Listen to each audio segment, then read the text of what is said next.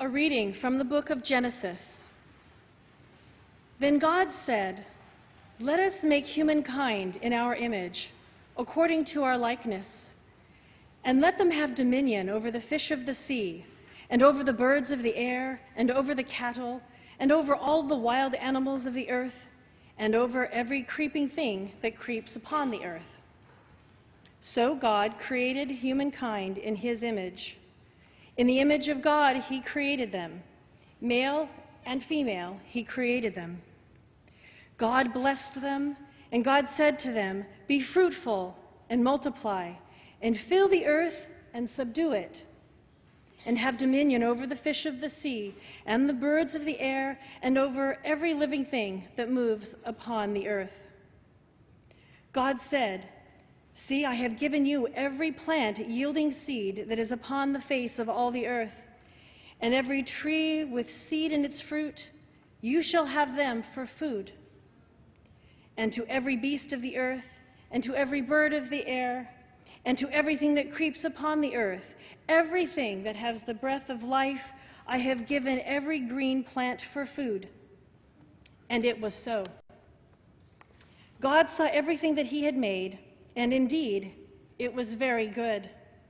And there was evening and there was morning, the sixth day. Now, a reading from the second letter to the Corinthians. But thanks be to God, who put in the heart's, heart of Titus the same eagerness for you that I myself have. For he not only accepted our appeal, but since he is more eager than ever, he is going to you of his own accord. With him, we are sending the brother who is famous among all the churches for his proclaiming the good news. And not only that, but he has also been appointed by the churches to travel with us while we are administering this generous undertaking for the glory of the Lord himself and to show our goodwill. We intend that no one should blame us about this generous gift that we are administering, for we intend to do what is right, not only in the Lord's sight, but also in the sight of others. And with them we are sending our brother, whom we have often tested and found eager in many matters, but who is now more eager than ever because of his great confidence in you. As for Titus, he is my partner and co worker in your service. As for our brothers, they are messengers of the churches, the glory of Christ. Therefore, openly before the churches, show them the proof of your love and of our reason for boasting about you. The word of the Lord. Thanks, Twyla, for filling in for Cameron this morning. Well, friends, uh, if you didn't know, most of you have picked up on the fact that uh, much of our choir, along with some other folks supporting them, uh, have just returned uh, from a trip to France for a couple of weeks, and Helen and I were privileged to be part of that group. We had many, many great opportunities not only to be tourists, but also to share uh, that great gift of music with folks in churches and other locations around France. Two weeks ago, we were in Paris and we had the privilege of participating in worship in the American church in Paris. I know some of you have been there. About a hundred years ago, uh, folks started uh, creating communities of Christian believers, uh, primarily pulling from expatriates in different major cities of the world. Uh, and the church in Paris, uh, they built a beautiful cathedral, and we were there not only in worship, to, but to uh, present a concert later uh, that afternoon. And then last week, we were actually on a riverboat as we were cruising along the Seine. The Viking folks gave us an opportunity to have a worship service, and we invited everybody else on the boat. And out of about maybe 80 or 90 other uh, passengers on that cruise. 30 or 40 came to worship with us, and so I found myself preaching on a moving boat. Uh, you know, trying to, I, I, didn't use any notes actually because I couldn't have held on to them anyway, but it was a great experience. It was, it was a, a beautiful and, and, moving time. Well, I'll be telling you more about some of those experiences, and you should check with the choir to, to learn what they learned and what they experienced. But um, always I find myself, once I have returned from a trip, it takes a few days to sort of uh, get back up to speed with what's going on in life here. And I hadn't really thought about this before, but one of the ways I do that, and I found myself doing that yesterday, is I come back to church and, uh, you know, I look at the pile of mail on my desk and I immediately ignore that. And then I just go start walking around the church to kind of make sure that everything is still here, that y'all haven't, you know, torn out all the stained glass windows or whatever. And so yesterday, um, I walked into the fellowship center.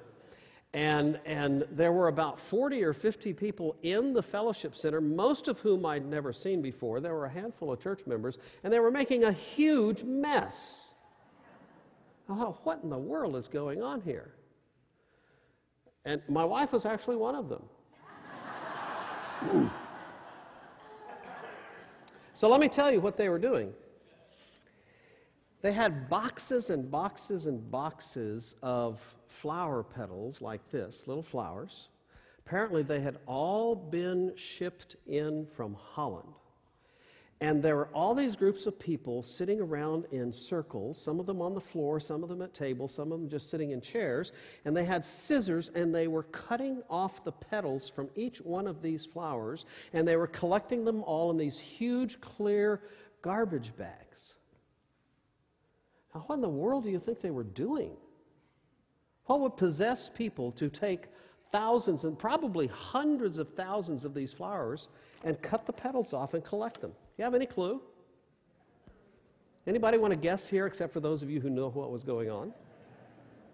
Someone at the earlier service guessed that they were getting ready for a wedding. You know, and that's not a bad guess at all. Turns out that most of the folks sitting there are part of the uh, local chapter of the Mayflower Society. And next year, in 2020 will be the 400th anniversary of the landing of the Mayflower on the other side of the continent.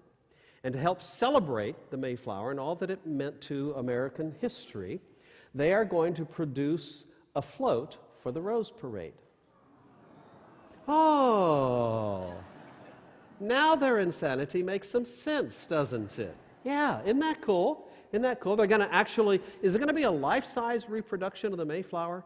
Not quite. Yeah, half size. Half size reproduction of the Mayflower using petals from these flowers that were cut right here in your very own fellowship center. Isn't that cool? Let me ask you a question. What did you do yesterday to create something, to make something, to do something good and beautiful in the world? That's the question we want to talk about today. I don't know if you've ever thought about it this way, but in the very opening paragraphs of the scriptures that we call holy, we are told that the very God of the universe is a God who makes stuff. He's a creating God. He makes us. He makes everything. Without the creative energy and intelligence and power and amazing ability of God, there would be nothing. God makes from out of nothing everything. Christians believe that. Jews believe that. Muslims believe that. Most people of most religions believe at least in this much, and this is a belief we hold in common there is a creator. Now, some folks don't think that. I personally don't think they have a very good uh, answer to the question of why everything is or where everything came from. They just say that it just is. That's not good enough for me. It makes sense to me that something, somewhere, somehow made it all. And that's really the beginning of the story of the scriptures. There is a creator. Now, as you drill down into that story a bit more, we discover that of all the things that God created, God created us. And then God did something unique and special with us. This is not said of anything else in the creation except of human beings that God made us in his image. Does not mean that he made us to be God. It does not mean that He made us to be gods. It means that He made us to be something like He is, which means that He made us also to be creative, to do work, to make stuff happen that's good stuff for the rest of the world. God puts humanity on the face of the planet that He creates as our home, and then He lays everything out before us. And He says, Have dominion over it all. Now, that word dominion has received lots of theological attention in the last few years, as we have discussed, and rightly so, what it means to have dominion over the world. Does that mean that the world, that everything that's created is made just for our enjoyment? That we're meant to use it all up and then move on somewhere else? Well, that's not exactly what that phrase means. Eugene Peterson has a great way of paraphrasing and drawing out the meaning of that word dominion. He says we are to prosper and reproduce and fill the earth and take charge and be responsible. How many of you were taught by your parents early on to be responsible? How many of you are irresponsible? now, I wasn't looking at any single one of you, no. right? Be responsible. We are meant to be stewards, caretakers, managers, responsible for the whole creation. That's part of what it means when we say that we are created in the image of God. God was responsible for creating it all, and we are responsible for taking care of it all and for continuing that creation. Here's a beautiful idea that describes who we are. We are lots of things, but we are also those who co create with God. The business of creation is not over. We are meant to make beautiful stuff happen. And so let's talk about what that might be. I always want to know, once, once I encounter a, a central theological affirmation like we're created in God's image to co create with God as we live our lives, I want to say, yeah, but how? What do I do? I need more detail in that. I think we all do. We've also been reading this summer occasionally through Paul's letter to the Corinthians. He wrote at least two of them, maybe three of them. And in one of his letters, he's talking about the fact that he's co- collecting an offering from the churches in the, uh, the region of the Aegean Sea. He's taking an offering from all of those churches, and it will eventually be taken back to the mother church in Jerusalem. The Christians in Jerusalem have been living through the occupation of the Romans and the disintegration of the, the nation of Israel, and they're, they're very poor, they're very hard pressed. And Paul says, We need to help those folks out. And so he's collecting an offering. And as he's talking about that offering, he tells us almost inadvertently, almost by accident, he tells us about three folks in the scripture. And we so often focus on the big characters, right? Of course, we talk about Jesus and Mary and Joseph and Paul and Peter and all those folks, and that's great that we talk a lot about them, but I'm always interested in some of those characters that we don't know much about. And right here in this passage in Corinthians, we run into three of them. First of all, we run into Titus. At least we know Titus's name, right? Paul is saying to the Corinthians that as we collect this offering, Titus is going to be in charge of assembling it all and managing it all and making sure that it all gets back to Jerusalem. Now, that's a big job. Have any of you ever been the treasurer of your organization? Right? Have any of you ever had any money that you've been responsible for? That's what Titus is good at. I think Titus probably has an MBA from Harvard. He's good at managing the money and taking care of the money. And that's a good and beautiful thing. Now, I don't know that I've ever actually seen a, a, whole sermon preached about Titus himself or a series of books written about Titus, but, but folks, let's, let's face it that without Titus and people like Titus, the Christian enterprise wouldn't work very well, if at all. Then there's two other characters that Paul mentions, and he doesn't even tell us their names. One of them, he says, who's going to go with Titus, is well known among the churches for being a fantastic preacher of the gospel.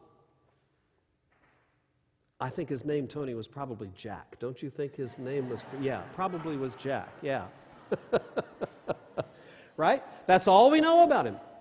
He's respected and known as a great preacher of the gospel, and he too is going to be with Titus in going back to Jerusalem to take this offering. And then the third character that Paul mentions, again, he doesn't tell us a name, he doesn't even tell us what he's good at.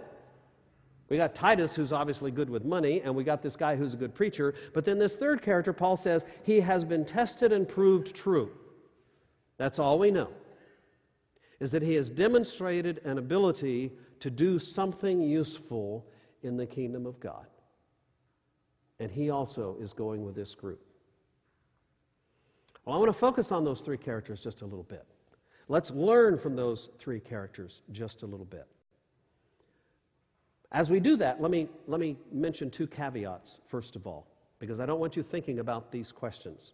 I want to talk about what we do, what we make and create, and what we make happen for the good of the kingdom of God, but I'm not talking about working for the church. That's not what I'm talking about. That's included, but that is certainly not even the larger percentage of it. Paul made tents, and Paul probably sewed up on sails in order to support his work, right? There really no, was no such thing as an official church worker or official church work in the early church, right? I've already said Titus had his MBA from Harvard, right? And he used that in service to God. We're not talking about church work, we're talking about all work. We're talking about anything that anybody can do that adds to the creation. Second caveat is this. I know that people sometimes hear this kind of a sermon that say, Paul was a great preacher and Peter was so faithful and da da da da da and all this church stuff, and they say, I, I, that's just not me, right?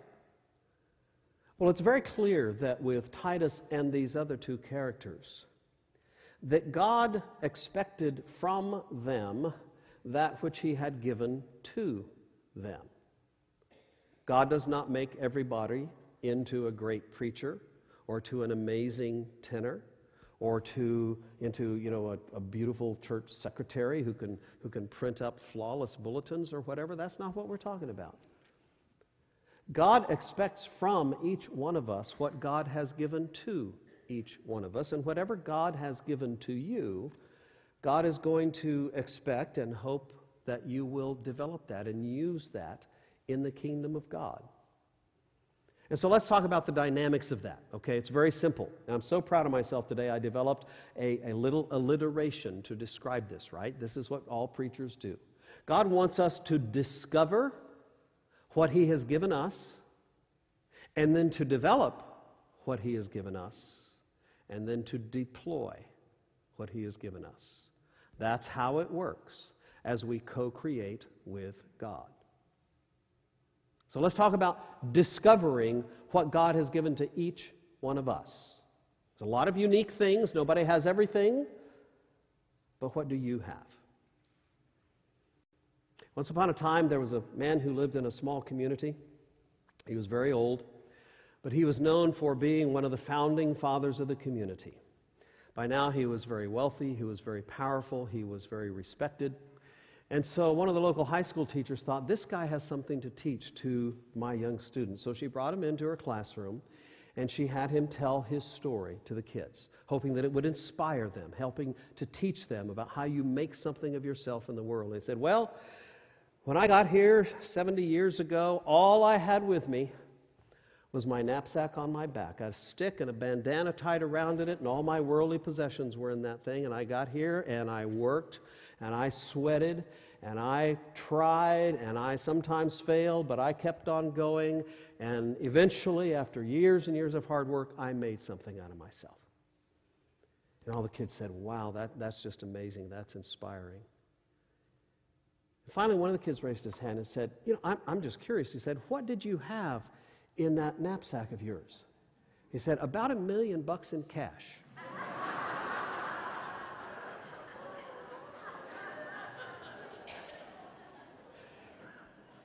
you know, you got to learn what you have, what there is to work with, and, and then go from there. That's part of what, especially the early years of life, are about. But but through all of life, I meet people every once in a while say, you know, I didn't realize until I was 70 years old that I'm good at X or Y, or that I'm really passionate about A or B or C, right? Discover Ask God to teach you and to tell you. Ask your friends what you're good at. Discover what you're good at. Discover what you can do. And then, of course, you have to develop it. You have to do something with it. Now, on this trip into France, we sailed along the Seine River, and one of our stops was in the small town of, we would say, Vernon, right? The French say it, Moron or something like that. I don't know, however, however the French say words, right? And close to this town of Vernon, there is a smaller town of Giverny, or Giverny. I'm not exactly sure how to say it, right? How many of you have heard of Giverny before? Okay, many of you have, right? You're educated people. And not just the folks that went on the trip, right? Giverny is the town where Claude Monet made his home, the great impressionistic painter. And so we got to go visit the home and the gardens and the beautiful pond that was his inspiration for those incredibly beautiful paintings that now hang in the Louvre and, and all over the world. Well, I need to tell you that, that Claude Monet is not the only great painter from Giverny. Because on the ship earlier that morning, they had a class, a watercolor class, to teach people how to paint. And so I have brought home with me an original watercolor from Giverny. Here it is, right here.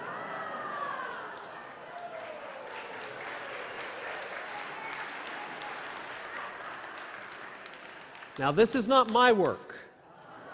Oh, this is Helen's work. Now, it could use a little work, maybe. But you know, in a few years, maybe Claude Monet will not be the only famous painter who started in Giverny. No one starts out at the top. Monet didn't start out as a master. Michelangelo did not start out as a master. Michael Jordan didn't start out as a master. You have to work, you have to develop your talent and your capability and try and keep on going. How many of you are better at something today than you were yesterday? I hope everyone in the room can say yes to that question, right? We have to discover what we can do, we have to develop what we can do, and then we have to deploy. That's an interesting term, deploy. Most often in today's parlance, we use that when we talk about the military deploying, perhaps overseas, perhaps somewhere else. The highlight of the trip for me was visiting the beaches at Normandy. Now, there's a lot to talk about there, and we will not say it all today. But one of the things that impressed me as we had the privilege of singing at the American Cemetery at Omaha Beach and as we walked among those thousands and thousands of white crosses and white stars of David,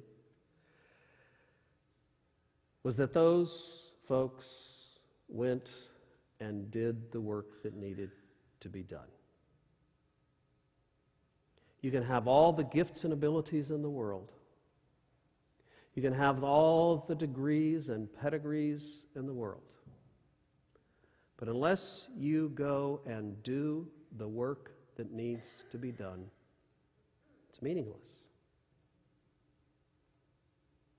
Titus could have sat there and said, I know how to manage money. I'm going to sit back here at home. Who cares about what the church needs? Paul could have said, I'm a brilliant student of the scholars and an incredible preacher, but I'm just going to sit here at home. The folks who actually get something done in the world are the people who go and do something in the world. That's our calling. Maybe someone here today is still trying to figure out what you can give in the creation of the world, what you can do. Keep looking. You're having trouble finding it, come talk to me, talk to somebody. Maybe some of us today are discouraged because things aren't going the way we think they're supposed to, or maybe we're going down the wrong path, or maybe we just need some encouragement to keep developing what we have. Maybe some of us today need that holy nudge, that little kick in the backside from the Holy Spirit to say, do it, whatever God has called you to do. Whatever it is, I know this much that God's image is built into you.